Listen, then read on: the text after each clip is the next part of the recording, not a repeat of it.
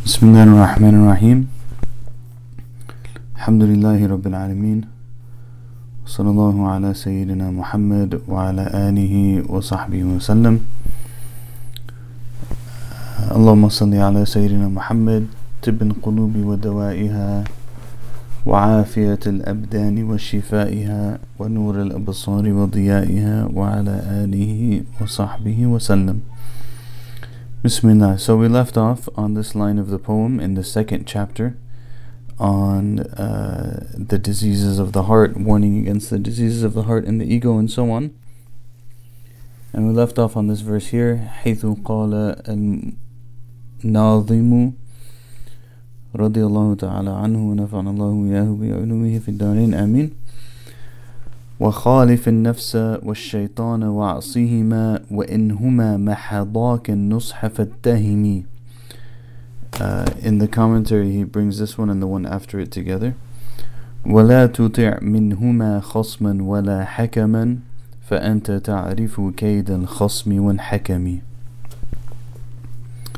So he says contradict the infantile self and Satan and disobey them if either of them offers you sincere advice, be suspicious. Submit to neither, whether they come as adversary or arbiter. By now you should know the intrigues of both adversary and arbiter. So, uh, he, he says in the commentary, rahimahullah ta'ala, that this now is going into, he's advising us to uh, reject the counsel of two enemies, and those two enemies in this case are the enemy of the nafs and the enemy of shaitan. Shaitan as an enemy and the nafs as an enemy, and that we should go against both of them. He says, uh, Rahimahullah, oppose the lower self in everything it commands or forbids, for it is your fiercest foe. It wears the attire of a loved one, and makes what is good look bad, and what is bad look good. It covets selfish gains and desires, and is keen to accomplish its goals. Despite the fact that it is the closest and most inseparable thing to you, you must remedy it with struggle and self reckoning, with mujahada and muhasaba.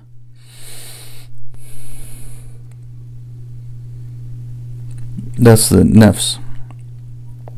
So I'm saying you have to go against the nafs with mujahada and with muhasaba.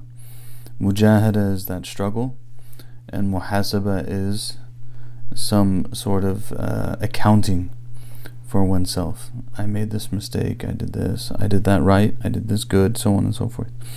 As for Satan, his enmity towards you is long standing. Allah Most High says, Verily Satan is an enemy to you, so take him as an enemy. Uh,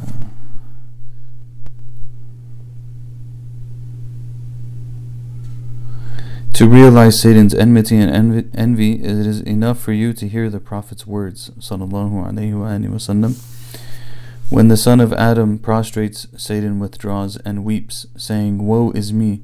The son of Adam was commanded to prostrate, and he prostrated, so for him is paradise. But when I was commanded to prostrate, I refused, so for me is hellfire. And uh, so this is Satan as our enemy. They're not what what he's telling us here is that these two sources they're not trustworthy advisors. They're not trustworthy advisors. And uh, you know this kind of is connected perhaps to a broader point that one of the good things that we can do in life is to seek the company and companionship of those who will give us good advice. Um, there are good advisors and there are bad advisors. The nafs, shaitan, they're bad advisors. The sharia, the prophetic example, um, righteous heirs to the sharia, uh, well meaning, sincere people. All of these people are good advisors and the amount of damage that can come from bad advisors is so significant. And the amount of good that can come from good advisors is also so significant. May allah give us good company allahumma ameen.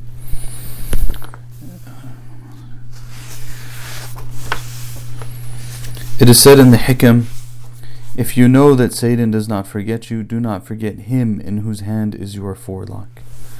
So one of the things he's saying in the hikam and that you'll see sometimes, it's interesting, you'll see sometimes from some of the awliya, some of the, the righteous people, this kind of like there's a warning of the nafs, there's a warning against shaitan, there's a warning against the nafs.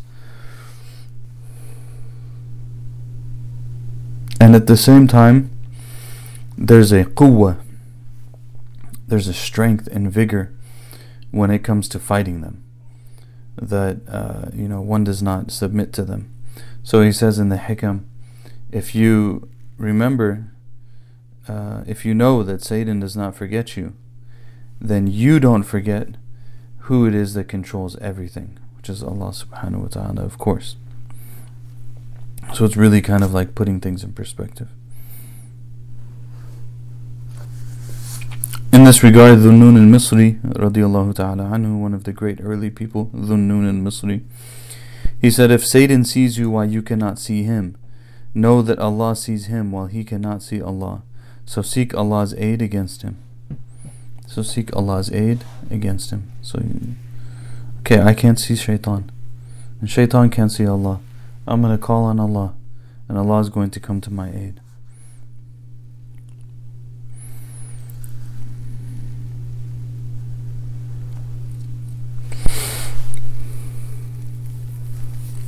He says in the commentary, this then, Ibn Ajiba that is, radiallahu anhu, this then is the wisdom behind Satan and the lower self assailing mankind, so they can express their utter neediness for Allah and their gatheredness unto Him Most High.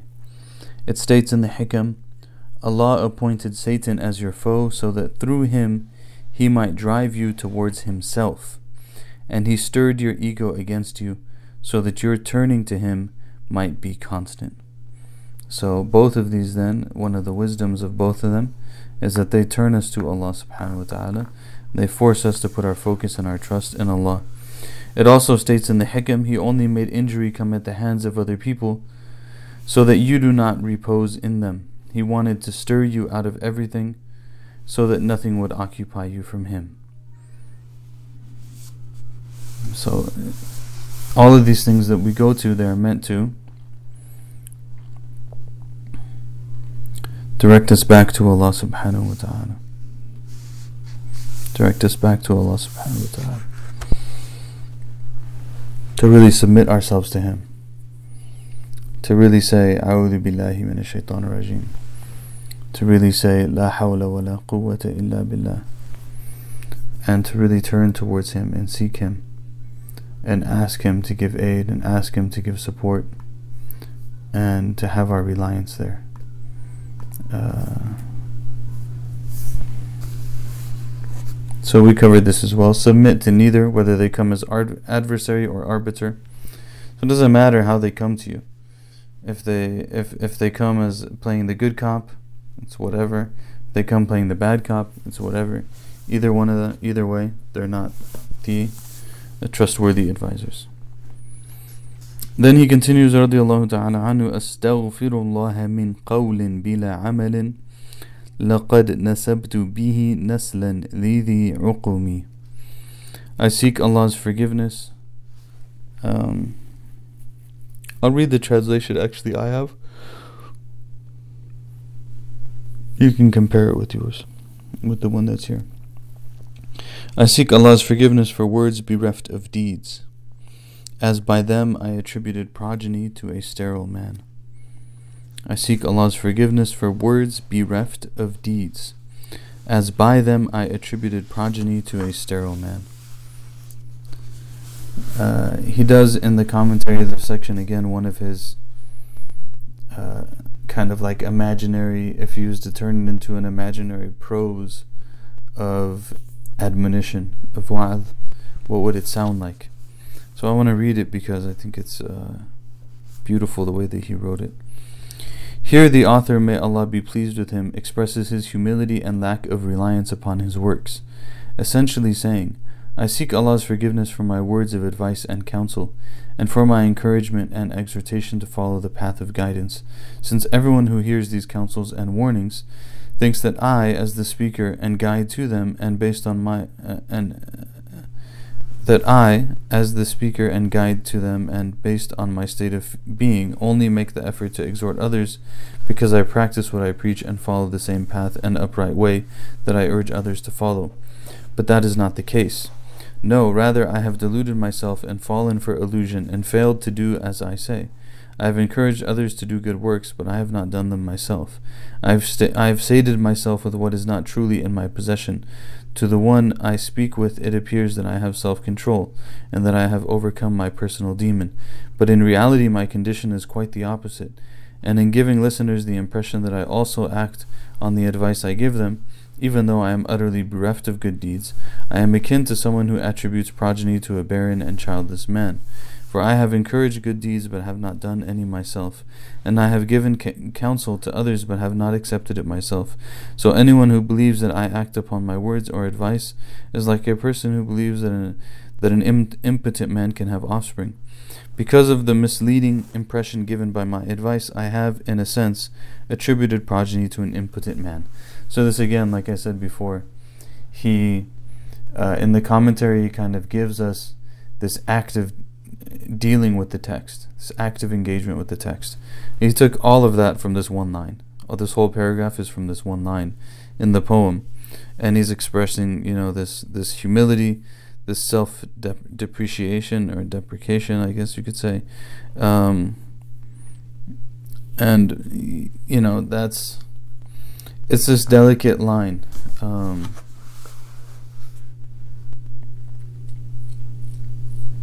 I think last time we had this great quote where he said that the that for people who are sick, hope should be dominant, and for people who are healthy, fear should be dominant. Not physically sick or healthy, but spiritually sick or healthy. And so the person who's spiritually healthy, uh, in this case, they have to have this kind of humility. Um, and that won't break them. That will actually keep them sound because they're healthy in the first place. But if they were sick and tried to do the same thing, it might not have the same consequence. And that's what I think is important to keep in mind here.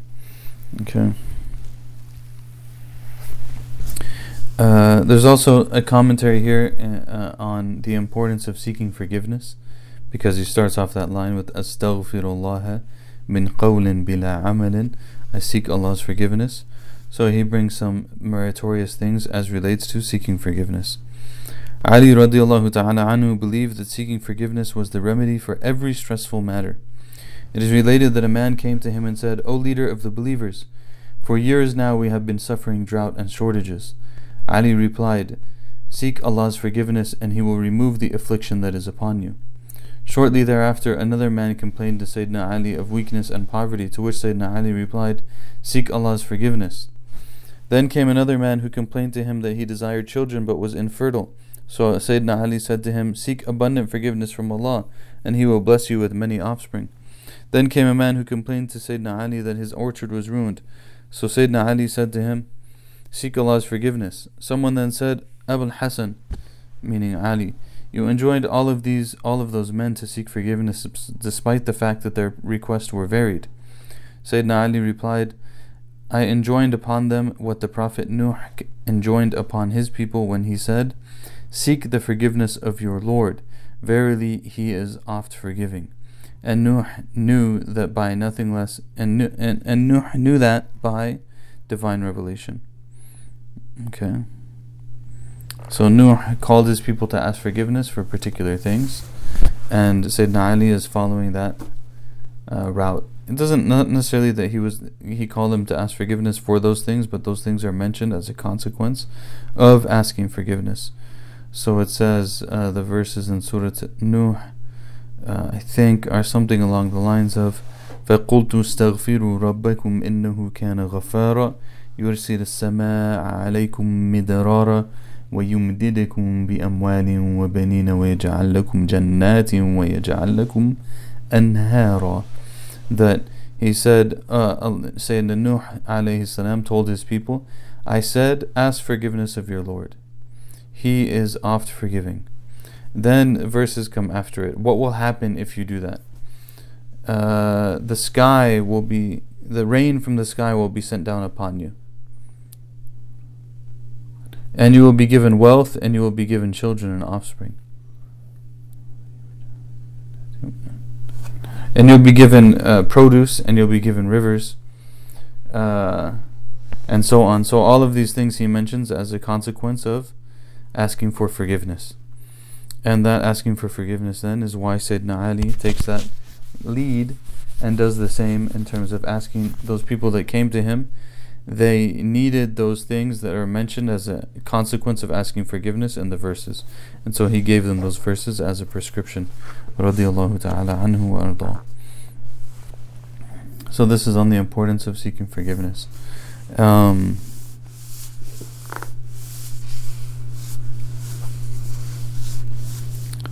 um,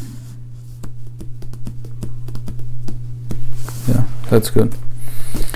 Amar أمرتك it should say أمرتك أمرتك الخير لكن ما اتمرت به وما استقمت فما قولي لك استقيمي that I enjoined goodness upon you while failing to heed the same I was not upright so what use is my enjoining uprightness I was not upright so what use is my joining enjoining uprightness uh,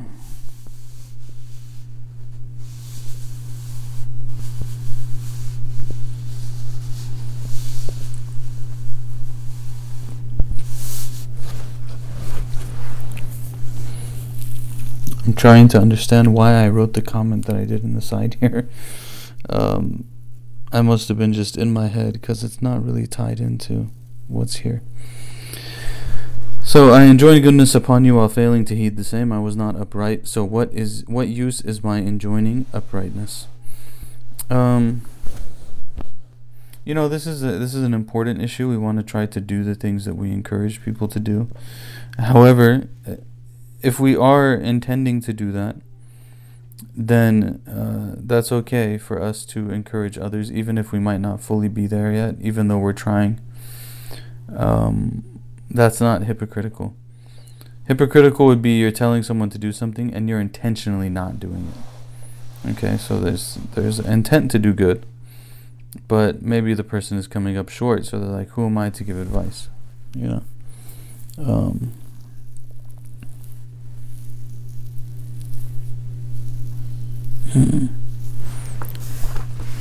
So this is what he's lamenting here.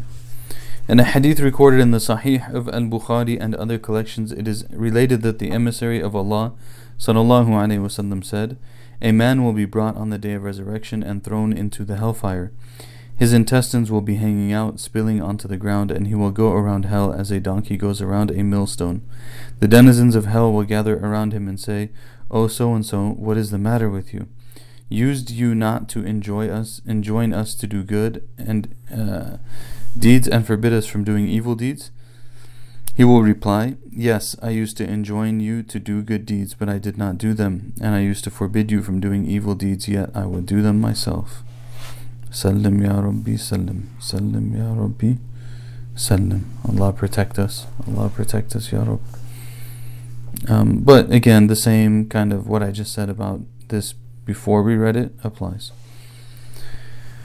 Allah subhanahu wa ta'ala said, Do you not en- do you enjoin people to righteousness yet forget it yourselves while you recite the scripture and towards the beginning of Surah Al-Baqarah أتأمرون الناس بالبر وتنسون أنفسكم وأنتم تتلون الكتاب أفلا تعقلون Do you like you're calling people to do certain things but you don't do them do you not read the book like uh, uh, you're reciting the book, but are you getting anything from it?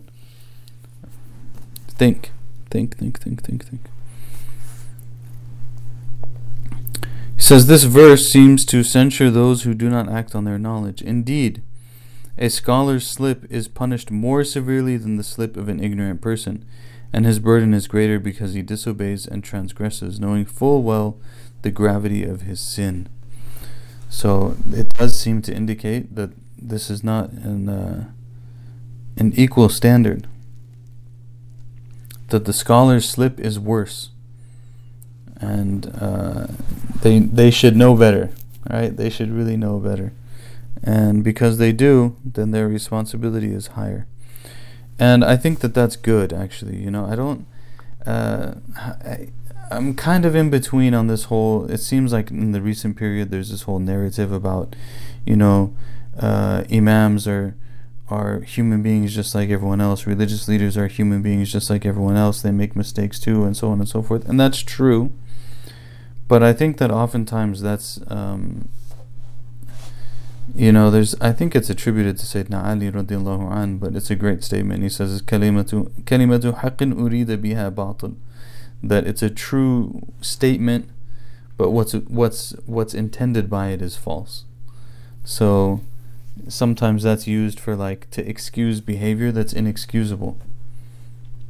It's like no, I mean I can I can accept that the that the imam or the religious leader is a little bit uh, is is similar to everyone else in the sense that they need to sleep and they have limitations on their physical body and um, you know they have concerns about their livelihood and stuff like that those those are things that I can accept but I can accept that the religious leader is like everyone else and so you know they should be able to publicly engage in foul behavior and we just let it go no it doesn't work like that there's a standard and you know once a person is reflecting uh, that position or role, then they are held to a higher standard, not only with the people, but with Allah, which is what's indicated in this comment here.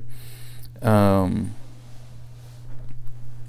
and so, you know, one of the things that I think is important is that people who are in these sorts of positions, they own the responsibility of the position. And there's a thin line here. You know, one should be humble, certainly, but at the same time, one should own the responsibility.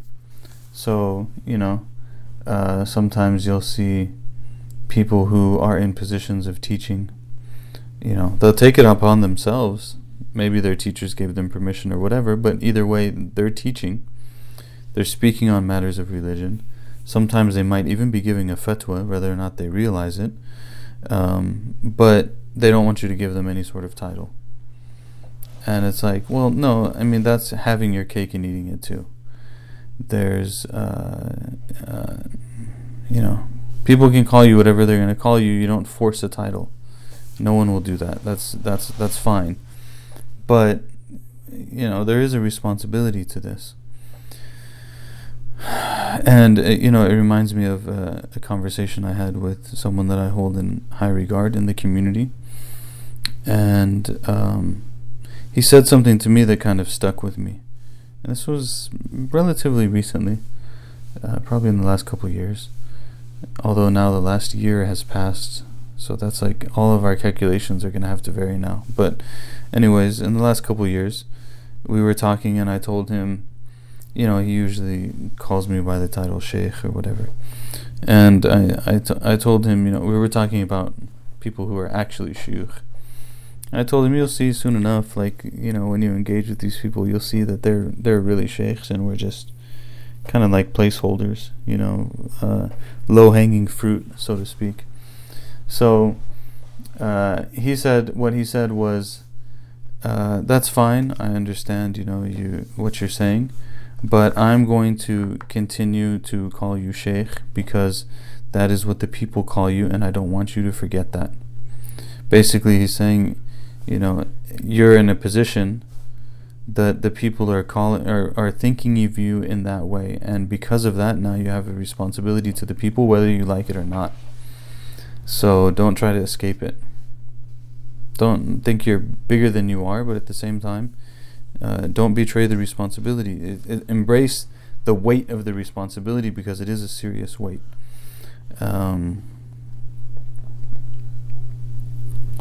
so yeah, this is in regards to the comment in the the uh, commentary about the slip of indeed a scholar's slip is punished more severely than the slip of an ignorant person and his burden is greater because he disobeys and transgresses knowing full well the gravity of his sin may Allah subhanahu wa ta'ala you know protect us protect us ya Rab uh, then he continues ولا تزودت قبل الموت نافلة ولم أصلي سوى فرض ولم أصوم nor have I prepared for my death by increasing my devotions, neither praying nor fasting beyond what is normally required.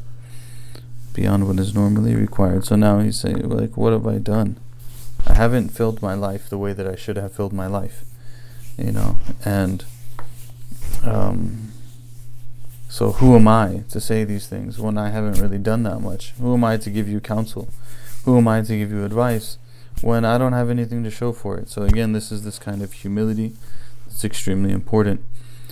Uh, this couplet is an acknowledgement of the previous one in which the author says he is not upright. You may ask, how can he claim that neglecting voluntary acts voids uprightness when we have the hadith of Damam ibn Tha'laba who, sa- who, when the Prophet ﷺ explained to him the obligatory acts of the prayer and zakat and fasting, said, By Allah, I will neither do more or less than that. And the Prophet replied, He has attained success if he is truthful. Or he said, He will enter paradise if what he says is true. Were it uh, not that uprightness is attainable by merely performing the obligatory acts, the Prophet ﷺ would not have testified that Damam would enter paradise. So, um, the question is so he's saying the question is, why is he, he hasn't done extra but this hadith seems to indicate to us that one doesn't have to do extra. So, what is the answer to that? He says, To this I reply, the uprightness that the author denies possessing is complete uprightness, al istiqamatun kamila, which is usually only attained by one who completes his obligatory acts by offering voluntary acts as well. Voluntary acts mend and make good the defects and shortcomings of the obligatory acts. So, this is, you know, basically he's talking about another level that is also important. Um, that is also important. So, um, in the end, he says, uh, "This it is possible that the author's denial is literal, and it is also possible that he is merely expressing his lack of reliance upon his deeds." Even if he did in fact offer voluntary prayers and fast. So it is as if he were saying, I have not gathered provisions of much voluntary prayer or fasting. This is the ostensive meaning of the couplet and is more fitting giving the station of the Shaykh radiallahu ta'ala anhu wa arda. So um, basically it's it's saying that I'm not he's not relying on his deeds.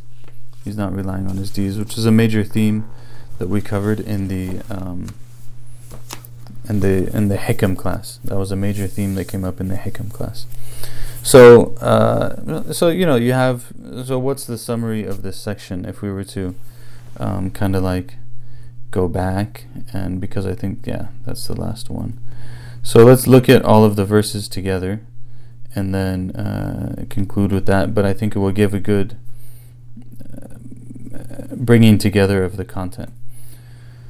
So he says فإن أمارتي بالسوء ما اتعظت من جهلها بنذير الشيب والهرم This self of mine that drives me to error has turned a blind eye to grey hair and approaching old age. ولا أعدت من الفعل الجميل قرى ضيف ألم برأسي غير محتشم It hasn't even prepared a banquet of deeds for this unexpected guest who has set up permanent camp on my head, the grey hair. لو كنت أعلم أني ما أوقره كتمت سرا بدا لي منه بالكتم Had I known, I wouldn't have paid him any respect at all. I would have camouflaged his secret with black dye. Again, the gray hair. من لي برد جماح من غواي من غوايتها كما يرد جماح الخير باللجم Who can restrain my bolting soul from its selfish desires? Like bridles that bring restive steeds under control. So who who can help me to do this? How can I do it? These are the descriptions that I have. How can I do it? فلا ترم بالمعاصي كسر شهوتها إن الطعام يقوي شهوة النهم Do not attempt to break its appetite through wanton indulgence. Notice how food only strengthens a glutton's craving. And this was the one where we said that the solution to our desires is not to say, oh, I'll just give in a little bit. I give in a little bit, then I won't be satisfied still. والنفس كالطفل إن تهمله شب على حب الرضاع رضاع وإن تفطمه ينفطم the self is like an infant. If you leave it, it will grow up loving to suckle. But if you wean it, soon it will lose its desire for the breast. So the self has to be disciplined, has to be raised. And through following the Sharia and through making dhikr and holding ourselves accountable, the nafs will be raised, regardless of whether or not we feel it. You know, and um, it is actually similar to dealing with a child, subhanAllah that sometimes when you're doing, you know, engaging with children, you don't always notice the things that are changing or the things that are um, the the deposits that are being made that are actually affecting them. That maybe six months down the line they say, "Oh yeah, you said this to me," and you know it really you're like, "Wow, Subhanallah, I didn't realize that." But it's there's a training that's happening there, and the nafs is the same. That's why we don't judge our own progress. We do what we're supposed to do, in terms of following the Sharia, making dhikr, and so on. And we don't judge our own progress in our relationship with Allah subhanahu wa ta'ala. We just try to do what we need to. And the growth will be there and the nafs will, will be developed, inshallah. فاصرف هواها وحاذر أن توليه إن الهوى ما تولى يصمي أو يصمي uh, تولى also I think is one of the narrations but uh, divert the self's desires and avoid empowering it. Whenever desire takes charge, it either destroys or defiles. So now he says, you know, watch out for those hawa. Watch out for those desires. وراعي وهي في الأعمال سائمة سائمة وإن هي استحلت المرعى فلا تسمي Shepherd over it as it grazes freely in the fields of actions, but should it find the pasturage sweet, restrain its casual roaming. So look over it, even on the things that are okay. Look over it because we want to be aware of what's happening with the nafs. كم حسنت لذة للمرء قاتلة من حيث لم يدري أن السم في الدسم How often it has found some deadly poison How often it has found some deadly pleasure delightful not knowing that poison lies hidden in cream, the nafs, who finds these things desirable, but those things, those so-called desirable things, are not in the benefit of the person or their soul. من جوع ومن شبع فرب مخمصة شر من التخم Be on guard against the traps of hunger and satiety.